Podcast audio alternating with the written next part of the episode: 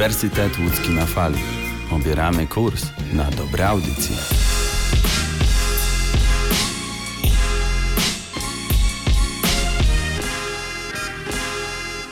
Witam wszystkich obserwujących. Mam dzisiaj przyjemność rozmawiać z panią Hanną Bogoryją Zakrzewską i panią Katarzyną Błaszczyk z torby reportera i podcastera, czyli dla tych, co nie wiedzą, jest to takie miejsce w internecie, gdzie panie dzielą się swoim doświadczeniem dziennikarskim, podsyłają różne materiały, ale też pomagają na przykład w tworzeniu podcastów. Dzień dobry.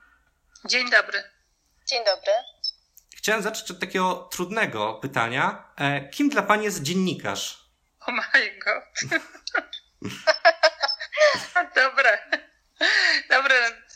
Dawno nie słyszałam takiego pytania i się nad tym nie zastanawiałam. E, w obecnych czasach, ja powiem tak, w obecnych czasach niestety dziennikarz mi się kojarzy z podstawką do mikrofonu.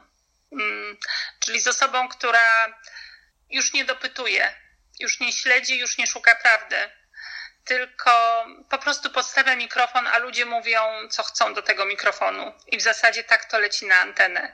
I z tym mi się kojarzy dziennikarstwo. Ja to nazywam, że dziennikarstwo nam spsiało. Oczywiście są wyjątki, ale generalnie tak to wygląda. Natomiast kiedy ja zaczynałam pracę, to właśnie nie byliśmy stojakiem do mikrofonu, tylko byliśmy osobami, które cały czas były w ruchu i cały czas dociekały, dopytywały, nie bały się niczego, miały też za sobą szefów, którzy w razie czego ich bronili. Teraz tego nie ma, bo liczą, liczą się pieniądze. Także ja bym nie chciała w tej chwili startować w tym zawodzie, chyba że coś się zmieni. Bardzo pesymistycznie powiedziałam. Może Kasia jakoś inaczej to widzi. To ja odpowiem tak. To, o kim mówi Hania, to jest media worker. I świat jest pełen media workerów, tak? Jest, redakcje są pełne media workerów, ale to nie są dziennikarze, bo dziennikarz to jest ktoś, kto próbuje nam wyjaśnić pewne zjawiska i próbuje dociekać do prawdy. E, natomiast media worker to jest ktoś, kto pracuje w redakcji i robi to, co mu każą. I to chyba jest ta różnica, którą ja robię. E, rzeczowo Pani odpowiedziała, jestem zaskoczony takim podejściem. E, wspomniała Pani o tym, że gdy Pani zaczynała pracę, wyglądało to trochę inaczej. Jestem ciekaw, jakie są Panie Pani pierwsze doświadczenia z dziennikarstwem? Pamiętają Pani swój pierwszy materiał, który był do zrobienia? Ja e, pamiętam przez to, że musiałam sobie właśnie na potrzeby live'ów w torbie reportera i podcastera przypomnieć, e, jak to było. Ja zaczynałam pracę powiedzmy tą radiową w radiu profesjonalnym, bo byłam też w Akademickim Radiu Pomorze w Szczecinie, w Radiu Studenckim, ale w Warszawie pracowałam w Trójce, tam zaczynałam i e, kiedy byłam na stażu, to wysłano mnie w ramach popołudniówki Zapraszamy do Trójki na nagranie materiału ze Zbowidu. Zbowid y, to było mm, taka organizacja zrzeszająca weteranów II wojny światowej. Po prostu powiedziano, dzisiaj tam się odbywa jakaś konferencja, idź i nagraj. Tylko ja wiedziałam o tym, że w trójce to nie wyglądało tak wtedy, że pójdę, y, nagram to, co się tam dzieje, zmontuję i puszczę. Nie, ja musiałam się wykazać jakąś pewną kreatywnością, zrobić z tego coś bardzo, bardzo atrakcyjnego dla słuchacza a temat mnie po prostu przeraził. Więc e, pamiętam, że siedziałam wtedy w samochodzie radiowym obok kierowcy, który mm, doskonale znał wszystkich dziennikarzy z trójki i mówił mi: Słuchaj, mała, nie bój się, nic się nie dzieje, nie takie osoby tutaj się bały jak ty. Więc paliłam papierosa za papierosem z nim i próbowałam się uspokoić, odstresować, i w końcu zadzwoniłam do mojej mamy e, do Szczecina z budki telefonicznej i mówię, mamo, słuchaj, no idę nagrywać, ale tak się trzęsę, mam taką potworną tremę, a moja mama spokojnie, dziecko, przecież ty się tremowałaś, jak byłaś w Szczecinie, też i dałaś radę, teraz też dasz radę, idź i nagraj. No i rzeczywiście poszłam i nagrałam, zmontowałam z tego jakieś tam trzy minuty, ale już wtedy mi powiedziano, że słuchaj, ty po prostu widać, że chcesz robić reportaże, tak? Że y, dla ciebie te trzy minuty to jest za mało, że ty chcesz powiedzieć więcej. No i rzeczywiście ja po roku przeszłam do reportażu. E, to ja opowiem o tym też, jak trafiłam do redakcji reportażu e, w Polskim Radiu, bo wcześniej pracowałam w mediach lokalnych i e, trudno jest mi sobie przypomnieć taki pierwszy, pierwszy, a nie, przepraszam, mogę sobie przypomnieć pierwszy materiał, który nagrałam, taki zupełnie pierwszy. Nagrałam go będąc w szkole średniej I był to wywiad z Myslowic, z takim zespołem, który jak ja byłam e, młoda, to był bardzo popularny, ale jeszcze wtedy nie był tak popularny to może wskazuje na to, że jednak już taka młoda nie jestem. I w tym zespole występował taki, taki pan, którego e, pewnie znacie, on się nazywa Artur Rojek. I oni z kumplami w Mysłowicach, ja mieszkałam niedaleko, bo w Tarnowskich Górach stworzyli zespół i ten zespół nazwali właśnie Mysłowit. Nie wiem, czy w Mysłowicach go stworzyli, ale nazwali go Mysłowit. Mm, I później rzeczywiście y, byli coraz popularniejsi. I jak ja ich nagrywałam, to oni już byli bardzo popularni na Śląsku. Ja nie mogę sobie przypomnieć, czy byli w Polsce popularni, ale byli gwiazdą na naszym lokalnym terenie. E, byli gwiazdą. Ja chodziłam do szkoły do Tarnowskich Gór, jestem tomianką w ogóle, ale tam poszłam do szkoły. I tak się stało, że e, ponieważ już wtedy bardzo się interesowałam dziennikarstwem, to postanowiłam sobie załatwić wejście za kulisy i zrobienie wywiadów e, z ludźmi, którzy występowali. I pamiętam, że pamiętam akurat ten wywiad. Jakoś zapadli mi w pamięć, zapadł mi Artur Rojek, może dlatego, że chyba sobie z nim zdjęcie zrobiłam, bo kompletnie nie pamiętam, o czym rozmawialiśmy. I jak miałam już w garści ten wywiad, e, to poznałam na tej imprezie taką dziewczynę, która była fotografem. I ona powiedziała mi, o, ja robię zdjęcia dla gazety lokalnej, dla Gwarka, e, słuchaj, może ty się jakoś zakręcisz, może tam pójdziesz, powiesz, że masz ten wywiad zrobiony, może jakoś razem to sprzedamy. I tak się stało. Ja poszłam do, do Gwarka, powiedziałam, słuchajcie, byłam, weszłam, e, zrobiłam, czy wy to kupujecie? No i oni powiedzieli, że tak. I później, nie pamiętam jak długo, czy przez rok, czy przez dwa lata z nimi współpracowałam. E, I to było bardzo fajne. Dużo się nauczyłam wtedy od e, takiego dziennikarza lokalnego, Jacka Tarskiego. I tutaj chciałam powiedzieć, e, że w ogóle dziennikarstwo lokalne jest bardzo trudne. I naprawdę chylę czoła przed wszystkimi dziennikarzami, którzy pracują lokalnie, bo to jest bardzo ciężki kawałek chleba i myślę, że coraz cięższy w dzisiejszych czasach. I tak bardzo chciałabym, żeby nadal jeszcze istniały niezależne redakcje lokalne, bo to jest bardzo ważne dla właśnie takich małych społeczności, nawet nie dla małych, bo, bo na Śląsku wcale nie ma takich małych społeczności, są całkiem duże, ale to jest bardzo ważne. I, i tak, tak wyglądało zrobienie pierwszego mojego takiego materiału, który poszedł w profesjonalnych mediach. No zapamiętuję się takie rzeczy, ale zapytałem o to nie bez powodu, bo jestem ciekaw, czy mają Panie jakieś spostrzeżenia z tego pierwszego okresu, z tych pierwszych kroków w dziennikarstwie, jakichś błędów, które Panie popełniały i które można popełniać, które mogłyby Panie przestrzec, żeby jakby na nie uważać? Wydaje mi się, że takim największym błędem, jaki popełniałam na początku, to było niedopytywanie moich rozmówców o różne rzeczy. Y, przychodziłam z nagrania i byłam bardzo niezadowolona z tego, co słuchałam, i mówiłam sobie: O Boże, miałam jeszcze zapytać o to, a dlaczego nie zapytałam o to, i ciągle byłam w pretensjach do siebie. To się skończyło w momencie, kiedy wpadłam na pomysł i po prostu zaczęłam myśleć więcej przed nagraniami o tym, co nagram. Mm, próbowałam przewidzieć, jakie odpowiedzi padną, jakie pytanie wtedy mogę zadać. Oczywiście nie wszystko udawało mi się przewidzieć, natomiast zdecydowanie były e, lepsze te odpowiedzi a później trafiłam pod opiekę Ireny Piłatowskiej i Janiny Jankowskiej i one po prostu, kiedy ja już dany materiał zmontowałam, to już było w redakcji reportażu, więc kiedy reportaż był zmontowany, puszczałam im i one wtedy słuchając ze mną, zatrzymywały taśmę, bo wtedy się pracowało na taśmie i mówiły: Zobacz, a tutaj nie zrobiłaś tego, a zobacz, dlaczego nie zapytałaś o to. No i na szczęście byłam na tyle pojętna, a one tak dobrze tłumaczyły, że później tych samych błędów nie popełniałam. Popełniałam trochę inne w dopytywaniu. I do dzisiaj tak jest, że mi się zdarza, że przychodzę z nagrania, jestem zła, że o coś nie, nie dopytałam, no ale na pewno nie jest to w takiej skali, jak było na początku.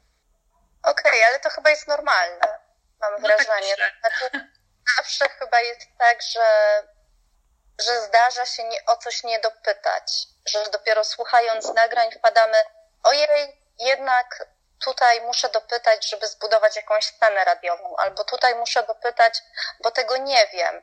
Mm, ja na przykład bardzo mocno, jak pisałyśmy książkę, y, zdarzyło się naprawdę opowieści reporterskie, to wtedy bardzo mocno wybrzmiało to, że audio żywi się innymi rzeczami niż właśnie prasa, niż pisanie.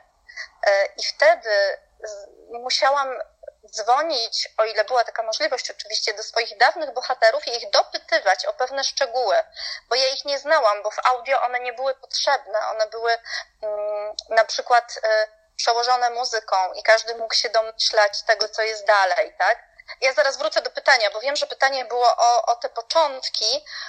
Mm, myślę sobie, że moim takim problemem początkowo było to, że ja się tak strasznie fiksowałam e, na swoim strachu i lęku, e, żeby zrobić dobry reportaż, że to mnie paraliżowało w pewnym sensie. I dopiero z czasem, jak nabrałam takiej po prostu większej pewności siebie, jak zrobiłam tych reportaży więcej, to, to gdzieś tam, gdzieś tam minęło. Ale ja pamiętam, że początkowo bardzo się stresowałam i te reportaże mi nie wychodziły, bo ja byłam zafiksowana na sobie, a nie na bohaterach. Bo ja po prostu podchodziłam mm, do tych nagrań też bardzo, bardzo zadaniowo, a tak nie da się e, myśleć o twórczości. E, więc to, to też był chyba problem na początku. I myślę, że też w wiele miejsc na przykład nie poszłam jako dziennikarka, bo mi się wydawało, że nie warto, że po co to sprawdzać. Teraz zupełnie inaczej bym działała, tak? Sprawdzałabym, próbowałabym dotrzeć, robiłabym. To, to po prostu chyba przyszło u mnie z czasem i też taka odwaga mm, do stawiania pytań, do pojawiania się w różnych miejscach. Myślę, że kiedyś to, to było dla mnie problemem, a potem z, taką, z takim doświadczeniem zawodowym e, to, to gdzieś tam minęło. Z obu Pani wypowiedzi można wyciągnąć, że odwaga jest tą odpowiedzią, której może brakować na początku. E, wspomniała Pani, że przy przygotowywaniu książki mm, trzeba było trochę zmienić tą formułę ze względu tego, że to przychodziło na pismo. E, w obu Pani historiach o początkach pojawił się ten wątek, że te redakcje radiowe tak się trochę pojawiły przypadkiem i jestem ciekaw, co Panie urzekło właśnie w tej formie audio, że w tą stronę te kariery dziennikarskie poszły. Ja e, studiowałam filologię polską w Szczecinie i studiowałam ją jednocześnie nie lubiąc pisać bardzo. Jak swoją e, pracę na studia pisałam, taką na tych egzaminach wstępnych, to napisałam ją tak niewyraźnie, że praca została przekreślona i dostałam ocenę niedostateczną. I nie dostałabym się na studia, gdybym nie zdała ustnego egzaminu. Więc nienawidziłam pisać, ale też nie zamierzałam w ogóle być dziennikarką. Ja miałam być bibliotekarką. I w życiu pojawia się przypadek. Ja po prostu. Mm, lubiłam zawsze chodzić do kina i oglądać filmy i pewnego dnia znajomy mi zaproponował pisanie recenzji do Akademickiego Radia Pomorze w Szczecinie. A to radio to nie było, zresztą tak jak wszystkie radia studenckie, to nie było tylko miejsce pracy. Tam się po prostu przeżywało miłości pierwsze, tam się spędzało wolny czas, tam się imprezowało i ja w to wsiąkłam. I jednocześnie zaczęłam właśnie nagrywać jakieś formy. I wtedy zobaczyłam, jakie to jest ciekawe, że jak zamknę oczy, a otworzę swoje uszy, to słyszę zupełnie inny świat, który bardzo trudno jest przekazać słuchaczom. I teraz moją rolą, właśnie taką twórczą, jest y, przekazanie tego, co słyszę, żeby słuchacz to sobie wyobraził. I kiedy zdałam sobie z tego sprawę, to telewizja zupełnie mnie nie ciągnęła, dlatego że telewizja jest dla mnie zbyt dosłowna, zbyt wprost. Tam nie ma miejsca właśnie na te wyobraźnie. Oczywiście nie zawsze, ale ja to tak odczuwałam. I z tego względu no zostałam w radiu. Poza tym zakochałam się w reportażu. Usłyszałam reportaż Krystyny Melion. Powiedziałam sobie tak, ja chcę kiedyś pracować wspólnie z Krystyną Melion, znakomitą reportażystką radiową z Warszawy. I w zasadzie już od drugiego roku studiów dążyłam cały czas do tego, żeby znaleźć się w Warszawie i właśnie w redakcji reportaży. No u mnie, e, u mnie było inaczej, dlatego że ja od 15 roku życia chciałam być dziennikarką wszystko za sprawą warsztatów dziennikarskich, na które zabrał mnie mój ówczesny historyk. Ja byłam jeszcze wtedy w podstawówce. E, bardzo mi się to spodobało. Tworzyliśmy gazetkę szkolną. E, ten historyk to był też nasz nauczyciel WOS-u i on był bardzo zaangażowany obywatelsko, działał w Solidarności dosyć mocno. To, to były, były lata 90., więc zupełnie też inne czasy. E, I i wtedy powstała ta myśl, że ja chcę być dziennikarką, aczkolwiek rzeczywiście najpierw myślałam o tym, żeby być dziennikarką prasową i dlatego może zrobiłam wywiad dla prasy jako pierwszy swój wywiad. Ale później dowiedziałam się, była taka lokalna stacja, ona jeszcze istnieje, nazywa się Radio Piekary, mm, o Śląsku po Śląsku i dowiedziałam się, że oni szukają tam mm, do serwisów informacyjnych osób, które będą im podawały informacje. I ja zostałam taką osobą, robiłam to bardzo długo. To było bardzo zabawne, ponieważ ja wychodziłam na przerwie ze szkoły średniej, szłam do budki telefonicznej, bo to nie był jeszcze okres, kiedy miałam telefon komórkowy. One nie były tak powszechne jak dzisiaj w każdym razie. I dzwoniłam i nadawałam relacje relację, którą wcześniej najczęściej przeczytałam w gwarku, a nie zdobyłam sama, czyli właściwie cytowałam swoich kolegów z prasy, to był jak przegląd prasy. Natomiast oni to puszczali na antenę, mm, też dlatego, że to nie była profesjonalna stacja i wówczas chyba nikt z nas tam nie miał jakiegoś wielkiego doświadczenia. Robiliśmy to dla, e, dla zabawy, o, to była praca dla, dla wielu tych dziennikarzy, ale Myślę, że oni też się uczyli. Poza tym głównym walorem tej stacji było to, że to się wszystko odbywało po śląsku, oprócz serwisów informacyjnych, więc ja podawałam to, co tam czytałam, czy te swoje wiadomości też sama czasami zdobywałam, że ja, i, w języku polskim. E, I to było ciekawe doświadczenie. Na tyle chyba istotne, że ja idąc na studia wiedziałam, że będę chciała pracować e, w radiu, a później to się gdzieś tam tylko pogłębiało. Mm, I taki decydujący moment, kiedy w ogóle zrozumiałam, że chcę robić reportaże, mm, zdarzył się w Salzburgu. E, ja byłam mm, przez rok na takiej wymianie studenckiej właśnie na Uniwersytecie w Salzburgu. E, tam zajęcia były prowadzone wówczas zupełnie inaczej. Oni mieli swoją audycję w RF, czyli w profesjonalnym austriackim radiu i tworzyliśmy tę audycję jako studenci. Mm. A ja jako Polka e, nie bardzo ten prowadzący miał pomysł na to, jak mogłabym zaistnieć, jak mogłabym wystąpić w tej audycji i wymyślił, że ja powinnam nagrać dźwięk, powinnam opowiedzieć o tym moim przyjeździe do Salzburga dźwiękiem. Dźwiękiem i narracją narracją taką łam, łamanym niemieckim, tak? No bo no jednak każdy słyszał, że to nie jest, nie jest, prof, nie jest profesjonalny, nie jest, że, że ja nie jestem, że jestem z Polski, że jestem po prostu obcokrajowcem. I wtedy przygotowując te relacje i inne relacje właśnie dla ORF-u, później tam jeszcze pracowałam w takim kraje radio też w, w Salzburgu, to wtedy chyba dorosłam do tego, że chcę pracować w reportażu, że chcę robić reportaże. I rok później przyszłam na praktykę do studia reportażu i dokumentu już z taką myślą, że chciałabym tam zostać. Później jeszcze miałam epizod z trójką za namową koleżanek ze studia. Bardzo fajny, bardzo uczący, takich podstawowych dziennikarskich e, form. I to też było bardzo ważne, natomiast e, myślę, że ten Salzburg był gdzieś decydujący i tamte wydarzenia. Mhm. No doszliśmy do tego momentu, kiedy pani już powiedziały, dlaczego to dziennikarstwo radiowe, ale obie zasłynęły, zasłynęły panie e, z reportaży. Jestem ciekawy, jak według pań, z czego składa się dobry reportaż? Czy to są właśnie te pytania dobrze zadane, o których mówimy? Czy to ta historia tych bohaterów? Czy właśnie może montaż tego, tych rozmów e, z, z dźwiękiem? Czy to po prostu wszystko razem? No właśnie, wszystko razem. Zdecydowanie wszystko razem.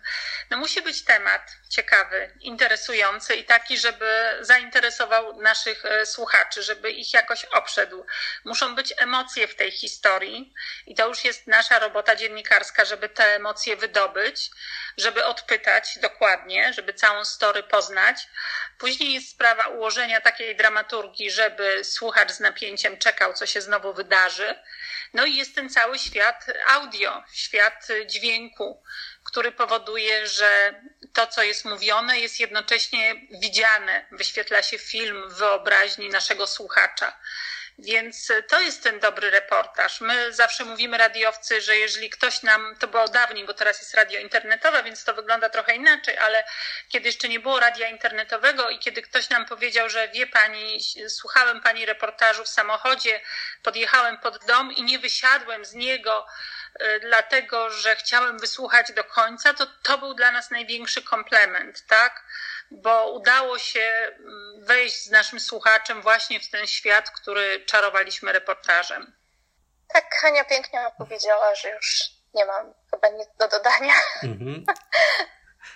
No, no, no po prostu wszystkie te rzeczy są ważne. I, I, chyba emocje to jest, to jest najważniejsze w reportażu, tak? Żeby on otworzył też coś w słuchaczach, żeby to, mm, żeby wyzwolił jakieś emocje w słuchaczu, nie tylko twórcy czy w, osobie, która występuje w tym reportażu, ale w słuchaczu przede wszystkim. Tak to powinno być zrobione. No jak zakończyły Panie swoją przygodę z reportażem, poszły w tym innym kierunku, w kierunku tego dziennikarstwa internetowego i pomocy przy podcastach. E, jestem ciekaw, jakie były takie pierwsze różnice i trudności, jakie się pojawiły, kiedy trzeba było to sprawdzić się z czymś nowym. Tak jak Pani powiedziała, że to w internecie działa trochę inaczej i czy też w tworzeniu tych treści trzeba było się zmierzyć z jakimiś innymi wyzwaniami? Jeśli tak, to jakimi? Hmm, to znaczy, z punktu widzenia dziennikarskiego, to dużej zmiany y, ja tutaj nie odczuwam. Tutaj bardziej problemy techniczne, tak, się okazały. Tym bardziej, że myśmy zaczęły tak już bardzo poważnie iść w podcasty właściwie, kiedy zaczęła się pandemia. I nagle się okazało, że jesteśmy bardzo y, ograniczone właśnie tym nagrywaniem online. Więc tutaj od naszych kolegów podcasterów się dowiadywałyśmy, dowiadywałyśmy jaki sprzęt kupić, co tu zrobić, no bo my zawsze z tym magnetofonem radiowym po prostu jeździłyśmy gdzieś do ludzi, a tu trzeba było online. Więc dla mnie takie wyzwanie to przede wszystkim jednak jest, była technika i to była taka trudność dosyć szybko przezwyciężona. Natomiast tak to zasadniczo nie, dlatego że myśmy, chociaż nie za bardzo słuchały podcastów, to jednak wiedziałyśmy, czym się je te podcasty, a Kasia jeszcze dodatkowo, e, jeszcze pracując w radiu, bywała na konferencjach międzynarodowych, gdzie właśnie te podcasty tak mocno wkroczyły, więc od niej na przykład ja miałam dużo informacji na ten temat. No tak, no International Feature Konferencję miałam przez ostatnie lata przyjemność organizować, współorganizować te konferencje. Wcześniej robiła to Hania ale rzeczywiście w pewnym momencie my poczuliśmy jako radiowcy, że nie tylko zaczynają się pojawiać podcasty, ale podcasty zaczynają dominować, czyli te produkcje robione nawet przez profesjonalne rozgłośnie dla internetu zaczęły dominować na tej konferencji, na konferencji dla, umówmy się, reportażystów i dokumentalistów, dla profesjonalistów. Także to na pewno był taki, mm, taki bardzo mocny znak, że zaczyna się coś dziać na rynku audio i że ta rewolucja, która nadchodzi, jest związana z internetem, ale też bardzo jest służąca, bardzo służy reportażowi i bardzo służy formom dokumentalnym, że te, te podcasty można wykorzystać. No i to staramy się, myślę, robić z Hanią teraz w torbie reportera i podcastera jeśli chodzi o trudności, to ja też mam takie wrażenie, że z punktu dziennikarskiego nie zmieniło się nic. Nadal staramy się robić dobre dziennikarstwo w momencie, kiedy je robimy. Um, natomiast no, technicznie musiałyśmy się wiele nauczyć, ale myślę, że przez pandemię to wszyscy musieli się technicznie wiele nauczyć, także to nie, nie tylko my, tylko w ogóle ludzie. Natomiast e, zdecydowanie, ponieważ torba reportera i podcastera początkowo była inicjatywą twórczą, e, blogiem skupionym też na napisaniu książki wspólnej, potem na promocji tej książki, a później coraz bardziej przekształcała się i szła właśnie w stronę podcastingu. E, no a obecnie, obecnie myślę, że po prostu przeradza się w biznes e, i w, można powiedzieć, szkołę reportażu.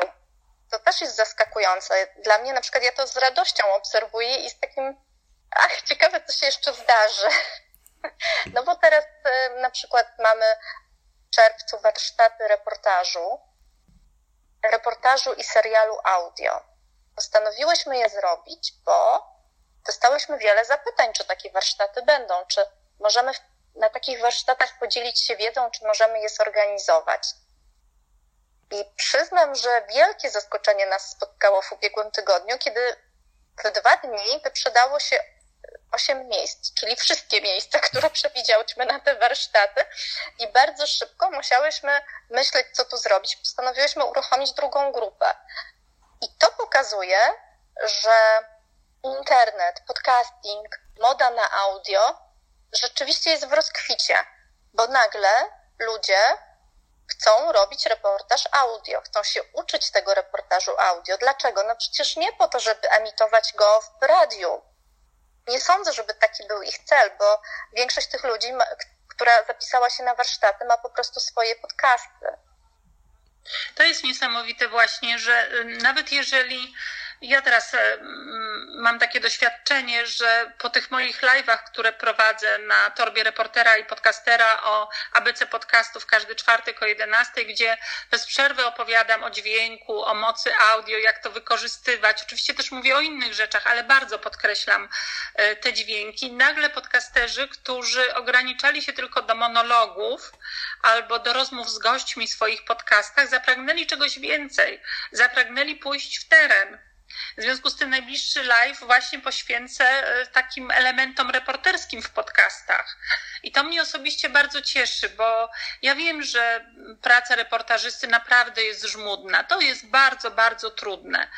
A przecież podcasterzy najczęściej to robią jednak za darmo, tak? W związku z tym nie namawiam ich do tego, żeby ciężko pracowali i ich podcasty były reportażami. Natomiast to, że wezmą od nas trochę tej naszej wiedzy, że wprowadzą coś nowego, atrakcyjnego do swojego podcastów, i to, że zaczarowałyśmy ich dźwiękiem, bo Kasia rozmawia z kolei z innymi reportażystami radiowymi podczas swoich live'ów, więc to wszystko pewnie ma wpływ na naszych słuchaczy.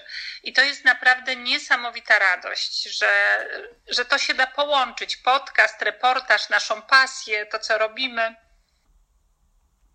No, pani historia pokazuje, rzeczywiście to to się wszystko ładnie e, spina. Wspomniała Pani też o rewolucji, której teraz możemy być świadkiem. E, jestem ciekaw, jakie jest Pani podejście do takiego tematu, który się coraz częściej pojawia, z tym, że to dziennikarstwo internetowe ma wyprzeć te media tradycyjne. Czy właśnie może Panie potwierdzają to na podstawie własnych doświadczeń ostatnich, czy uważają, że mimo wszystko to nie są konkurencyjne media? Zależy no w jakim sensie, bo nie do końca mm, rozumiem. To znaczy, Mam tu na myśli. Że, dzień będzie czego na przykład? Że powiedzmy, słuchając właśnie reportaży, nie włączymy radia, tylko włączymy jakiś podcast internetowy. Chcąc obejrzeć wiadomości wieczorne, włączymy kanał na YouTubie, a nie odpalimy telewizor. Czy tego typu rzeczy, że nie sięgniemy po prasę, tylko po artykuł w internecie.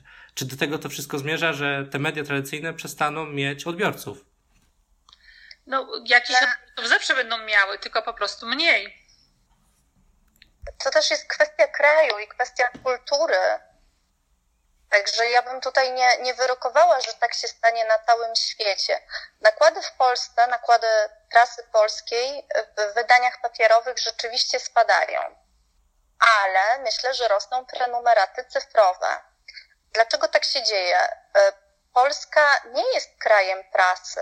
My nie jesteśmy przyzwyczajeni, że codziennie listonosz staje pod drzwiami i przynosi nam gazetę ulubioną, a na przykład Niemcy czy Austria są takim krajem, gdzie bardzo silnie jest to rozwinięte. Więc jasnym jest, że u nas ta prenumerata cyfrowa może się w tym momencie cieszyć większym wzięciem, większą popularnością po prostu. Ale czy to oznacza, że y, dziennikarstwo prasowe umiera? No przecież ktoś, ktoś musi pisać dla tych wydań cyfrowych, to nadal są dziennikarze, tutaj nic się nie zmienia. Tutaj albo ja bym sobie życzyła, żeby nic się nie zmieniało, ja bym sobie życzyła, żeby nie robili tego media workerzy, tylko profesjonaliści. Tak samo, jeżeli spojrzymy na radio. Mm. W Niemczech jest wielka kultura słuchania radia, również reportażu radiowego. Dlaczego tak się dzieje? Reportażu i słuchowiska. Dlatego, że oni od lat drukują specjalny e, biuletyn czy ulotkę, którą dostaje każdy, e, właściwie e, nie wiem, czy każdy obywatel, bo tam nie ma abonamentu, ale chyba każdy mieszkaniec miasta, bo to chyba się dzieje lokalnie u nich bardziej. Pamiętajmy, że tam nie ma właściwie stacji ogólnokrajowych, tam siłą są te stacje landowe.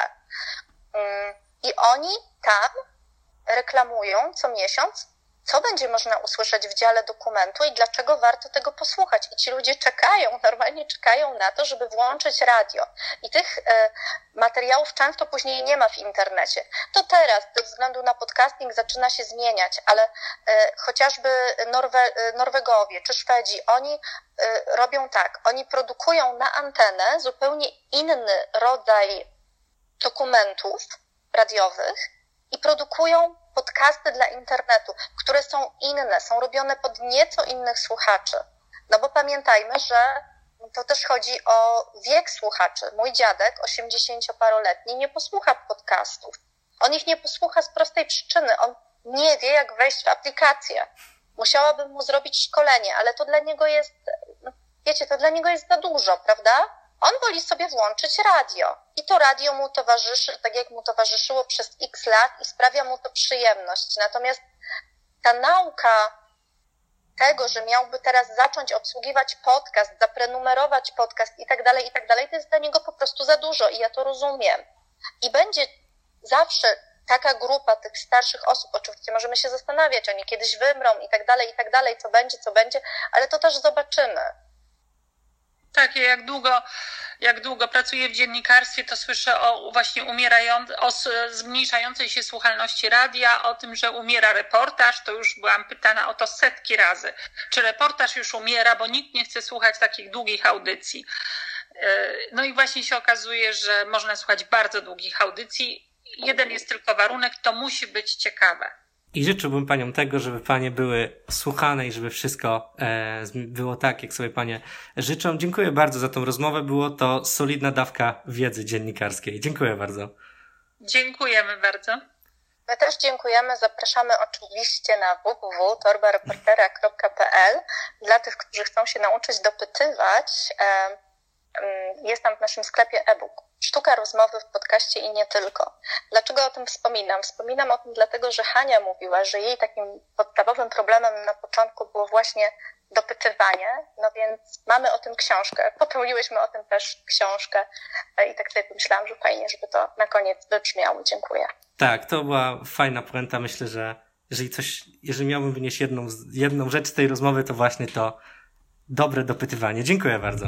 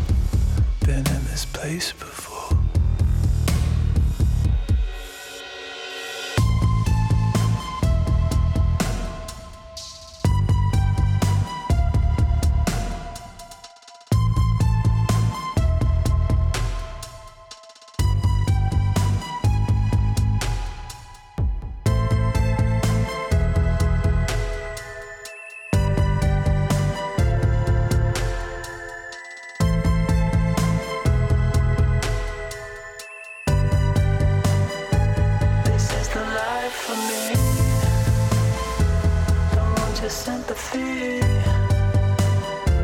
This is the life for me. Don't want your sympathy. This is the life for me. Don't want your sympathy. This is the life for me. Don't want your sympathy.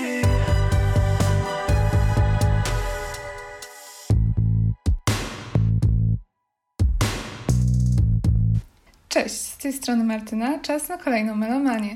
Dziś przeniesiemy się do lat 70. i poobcujemy trochę z elektrycznością, ponieważ bohaterami tego odcinka będą Kraftwerk i ich płyta The Man Machine z 19 maja 1978 roku. Kraftwerk to jedna z najbardziej wpływowych i tajemniczych formacji, jakie kiedykolwiek widział muzyczny świat.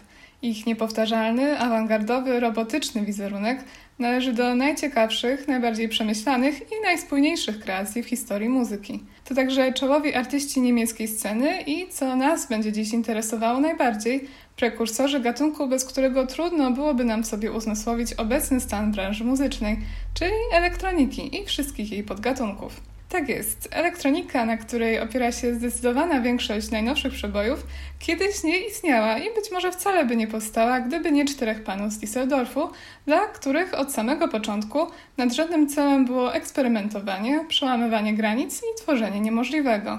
Bez nich nie byłoby techno i wciąż prężnie rozwijającej się sceny klubowej. Co więcej, bez nich nie byłoby też scen popu i rzeszy tworzących w tym gatunku gwiazd lat 80., od The Human League, Soft Cell, Depeche Mode i Visage, po Pet Shop Boys, OMD, New Order czy Eurythmics, którzy jednogłośnie wskazują Kraftwerk jako swoją największą inspirację. Czerpie z nich na potęgę współczesna alternatywa, na czele z kapelami LCD Sound System i Franz Ferdinand – co ciekawe, podobne opinie możemy usłyszeć z ust artystów muzyki house, hip-hop, rockowej czy punkowej, a sam David Bowie poświęcił im tzw. Tak trylogię berlińską, czyli trzy albumy oparte właśnie na wpływach niemieckiego zespołu. Ponadto Kraftwerk przyczynili się do rozwoju technologii muzycznej, wprowadzając wiele innowacji i korzystając z nowoczesnych, wykonywanych na zamówienie urządzeń, bogatych w zaawansowane funkcje, Posiadają nawet patent na elektroniczną perkusję z padami sensorycznymi i jako pierwsi testowali instrumenty, bez których ich następcy nie wyobrażają sobie pracy. Jak powiedziałam na początku, nasi dzisiejsi bohaterowie są także nader tajemniczy, rzadko udzielają wywiadów, a jeśli już to dość enigmatycznych, nieczęsto też w ogóle pojawiają się publicznie, a na sesjach zdjęciowych niejednokrotnie bywali zastępowani przez stworzone na ich podobiznę manekiny. Do niedawna nie zdradzali dokładnej lokalizacji swojego studia nagraniowego Kling Klang, wewnątrz wyglądającego podobno niczym laboratorium naukowe. Niezwykle trudno także skontaktować się z muzykami. Telefon w studiu po prostu nie działa, aby pod żadnym pozorem nic ich nie rozpraszało. Poza tym Chris Martin z Coldplay opowiedział kiedyś w magazynie Q, jak starał się o pozwolenie na wykorzystanie sampla z pewnego utworu Kraftwerk, wysłał więc list za pośrednictwem prawników, a po kilku tygodniach otrzymał kopertę, w kopercie karteczkę z odręcznie napisanym słowem Yes. Jak widzicie, Kraftwerk są jedyni w swoim rodzaju.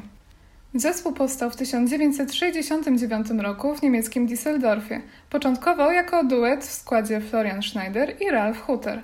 Panowie wspólnie studiowali na uczelni muzycznej imienia kompozytora Roberta Schumana. Przez pewien czas należeli do grupy Organization z trzema kolegami, z którymi nagrali jeden album. To wtedy zainteresowali się crowdrockiem. Termin ten wymyślili dziennikarze kultowego brytyjskiego czasopisma Melody Maker i określał on taki awangardowy nurt z elementami psychodeicznego rocka i takiego wczesnego stadium elektroniki, wykreowany w RFN na przełomie lat 60. i 70. W pierwszych latach istnienia Kraftwerk jego skład nieustannie się zmieniał, a Florian i Ralph pozostawali jedynymi stałymi członkami. Zatrudniali rozmaitych muzyków do pomocy w studiu i na scenie, choć tak naprawdę byli samowystarczalni, ponieważ obaj oczywiście obsługiwali ukochane syntezatory. W pewnym okresie współpracowali z nimi Michael Roder i Klaus Dinger, którzy później założyli dość popularną formację Noi. W takich warunkach w 1970 roku wydali debiutancki krążek zatytułowany po prostu Kraftwerk, przeznaczony wyłącznie na rynek niemiecki i notowany na 30. miejscu tamtejszej listy. Zgromadzony na nim materiał jest wyjątkowo instrumentalny, zwłaszcza w porównaniu do późniejszej twórczości zespołu. Możemy wyraźnie usłyszeć gitarę, bas, perkusję, a także organy, na których grał Ralph, oraz flet i skrzypce, na których grał Florian. Znakiem rozpoznawczym krążka jest manipulacja dźwiękiem, Poddano go miksom i zabiegom typu autotune. Tradycyjne brzmienie instrumentów udoskonalono o syntetyczny efekt, dzięki czemu nie jest nudno. Słuchacz uzyskuje przedziwne, ale i fascynujące wrażenie zniekształcenia. Oprócz tego, w co trudno uwierzyć, dominują wstawki rockowe i groove. W piosenkach następują liczne zmiany tempa i nastroju. Wiele z nich jest zbudowanych na zasadzie utworu literackiego, ze rozwinięciem, punktem kulminacyjnym i zakończeniem, bogatą aranżacją i elementami dźwiękonaśladowczymi budującymi napięcie.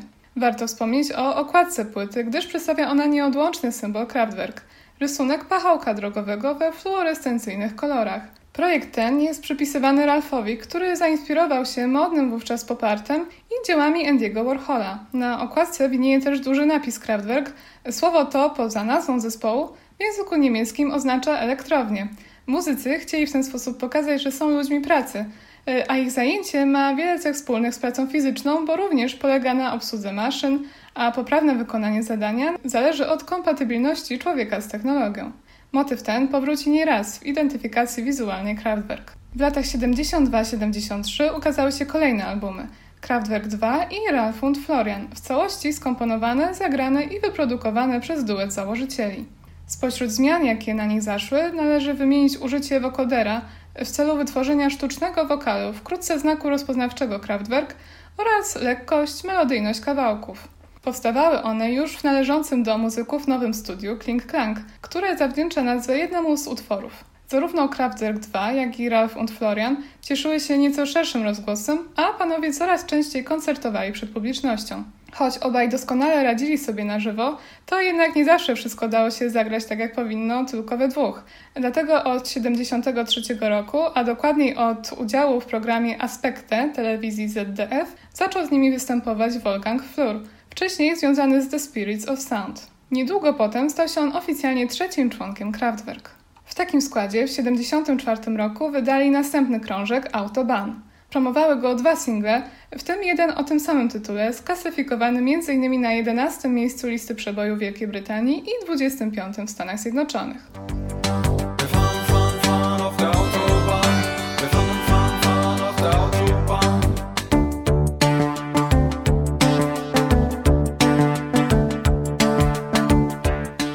Autobahn było zdecydowanie punktem zwrotnym w karierze Kraftwerk. Brzmiało inaczej niż dotychczasowe dokonania, świeżo i popowo, co wiadomo przełożyło się na większą popularność. Nowe kompozycje cechowały przejrzystość i porządek, a wykonano je na jeszcze nowszych i bardziej zaawansowanych urządzeniach, które muzycy wciąż inwestowali i sporo z nich sami projektowali. To też pierwsze tak mocno elektroniczne dzieło i tak słyszalny zalążek elektrofunku, ambient i synthpopu, gatunków, które Kraftwerk zdefiniowali. Autobahn to i kolejna słynna okładka z kolejnym słynnym symbolem, znakiem drogowym oznaczającym tytułową autostradę. Trójka z Düsseldorfu otoczyła się pokaźniejszą ilością ulubionych maszyn, ograniczyła natomiast ludzi wokół siebie, co okazało się strzałem dziesiątkę.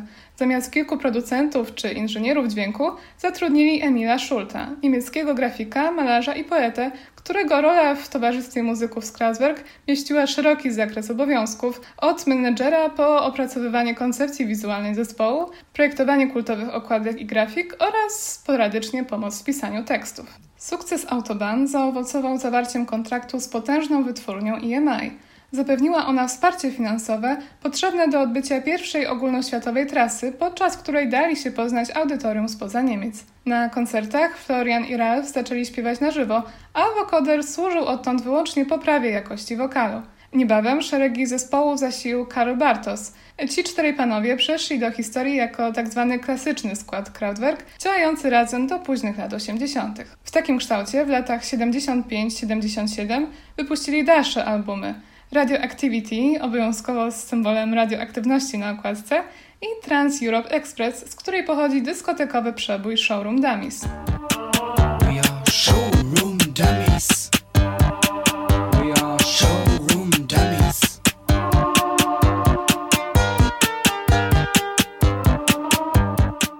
Poza utrzymaniem współpracy z firmą EMI, panowie od tej pory realizowali nagrania w ramach własnej, nowo powstałej wytwórni Kling Klang, nazwanej tak samo jak autorskie studio. Płyty, choć spotkały się z nieco mniejszym entuzjazmem niż Autobahn, zostały pozytywnie przyjęte. Era ta wiązała się z pierwszymi teledyskami Kraftwerk i wysokimi wynikami sprzedażowymi na kontynencie. Przystępując do pracy nad siódmą płytą, Kraftwerk dążyli do konceptualizacji, podobnie zresztą jak wcześniej. Polega ona na tym, że każde wydawnictwo jest poświęcone konkretnemu tematowi lub kilku zbliżonym tematom, a zgromadzone na nich ścieżki opowiadają jedną historię i, co warto podkreślić, zarówno w warstwie tekstowej, jak i muzycznej.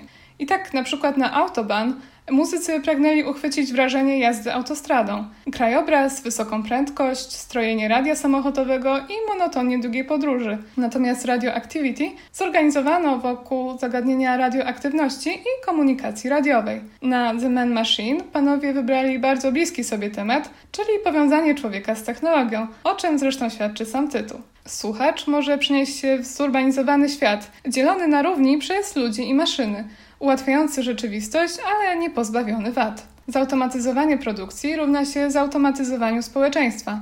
Trudno się oprzeć myśli, że była to prorocza wizja. Mamy tutaj też sporo ironii oraz zabawę stereotypami, takimi jak wydajny i pozbawiony emocji niemiecki pracownik. Zestawiają go z samymi sobą. Mechaniczne teksty naturalnie wiążą się z mechaniczną muzyką, odtwarzaniem realizmu. Ralph Hutter odniósł się do tego w wywiadzie dla Melody Maker. Mamy ambiwalentne podejście do bezosobowej natury współczesnego życia. Z jednej strony ekscytuje nas kolosalna skala i chłód nowoczesnej technologii, z drugiej przeraża. Staramy się pozostać pośrodku, czerpiąc z obu aspektów. W rezultacie nasza muzyka jest jednocześnie bezosobowa, a także bardzo osobista. The Man Machine ukazał się 19 maja 1978 roku. W Wielkiej Brytanii dotarł do dziewiątego miejsca notowania albumów i pokrył się złotem. Wysokie miejsce zajmował także w RFN, w Austrii i we Francji. Płytę wydano dwukrotnie. Najpierw w języku niemieckim, potem ponownie po angielsku. Kraftwerk zawsze tak postępowali, ponieważ wiadomo, że bez angielskich wersji nie mogli liczyć na posłuch, a skoro już o językach mowa, to w ich utworach często występują przeróżne obcojęzyczne wstawki po francusku, włosku, hiszpańsku, rosyjsku czy japońsku. Na okładce przedstawiono słynne, inspirowane suprematyzmem zdjęcie zespołu, na którym jego członkowie ubrani są w czerwone koszule i czarne krawaty. To obecnie jeden z ich najsłynniejszych wizerunków. Krążek otwiera zarazem pierwszy zapowiadający go singiel The Robots, znak firmowy ery Man Machine.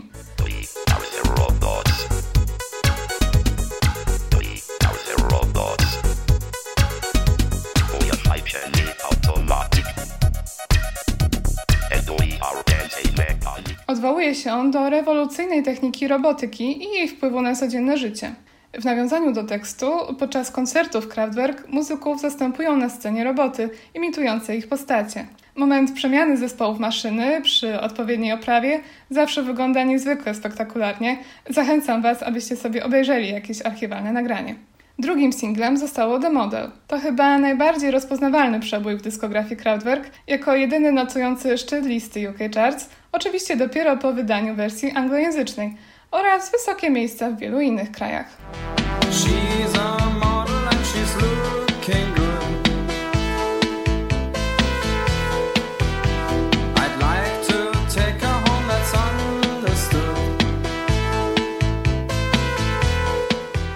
Utwór najbardziej popowy, taki najbardziej przyjazny dla przeciętnego słuchacza, wywierający też prawdopodobnie największy wpływ na dziedzictwo zespołu i artystów, którzy tak chętnie z niego czerpią. Opowiada o dziewczynie, wziętej modelce i jej stresującym, męczącym dniu. Możecie więc zapytać, gdzie tu koncept z reszty albumu, gdzie tu maszyny i technologie? Otóż, według słów piosenki, modelki wykonując swoją pracę przypominają roboty. Poruszają się po wybiegu, nie okazując żadnych uczuć. Stoją nieruchomo podczas fotografowania niczym manekiny. Trzecim singlem z Man Machine zostało Neon Lights. To hołd stworzony miastu nocą, miastu jako ośrodku nowoczesności.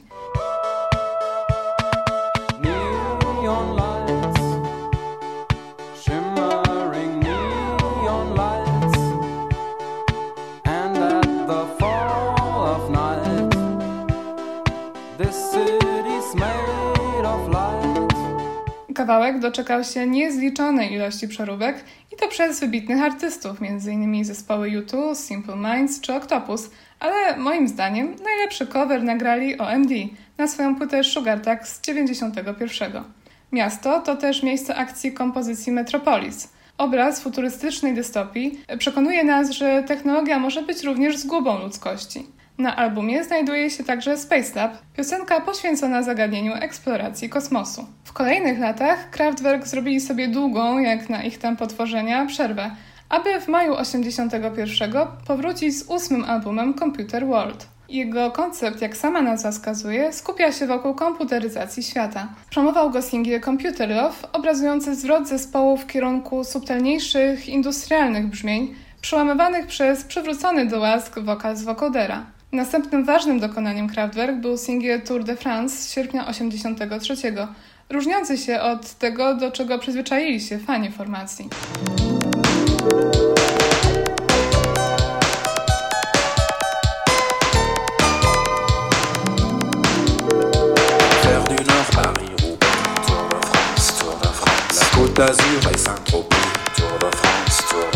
Stanowił on tymczasowe odejście od technologicznego tonu ku radosnej celebracji sportu, głównie jazdy na rowerze.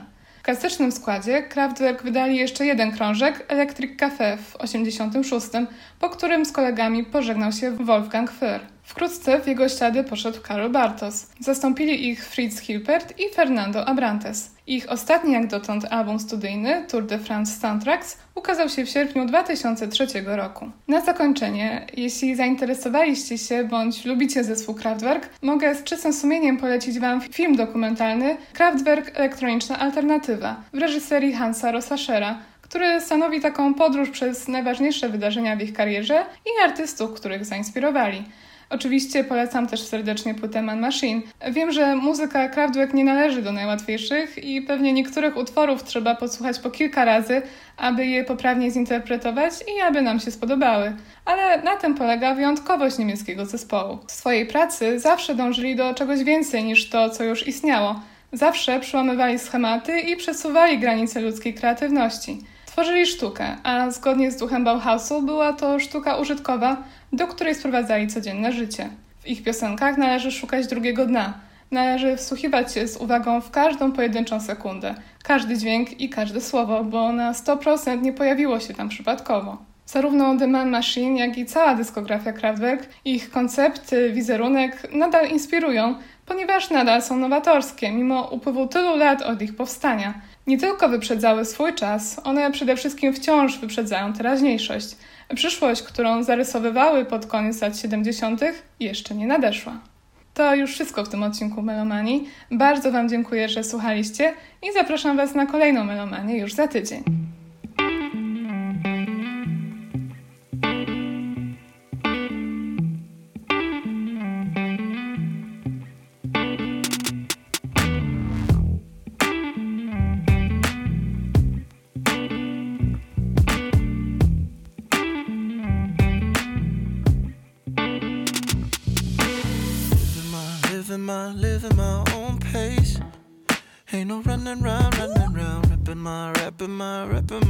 Up. Ay, ay. Pulling me, pulling me, pulling me back up. Ain't no knocking down, knocking down, healing my, healing my, healing my heartache. Ooh. Flying miles ahead of my shadow. Mojo, mojo. I'll be climbing up another level. Mojo, mojo. Flying miles ahead of my shadow. Mojo, mojo. I'll be climbing up another level. Mojo, mojo.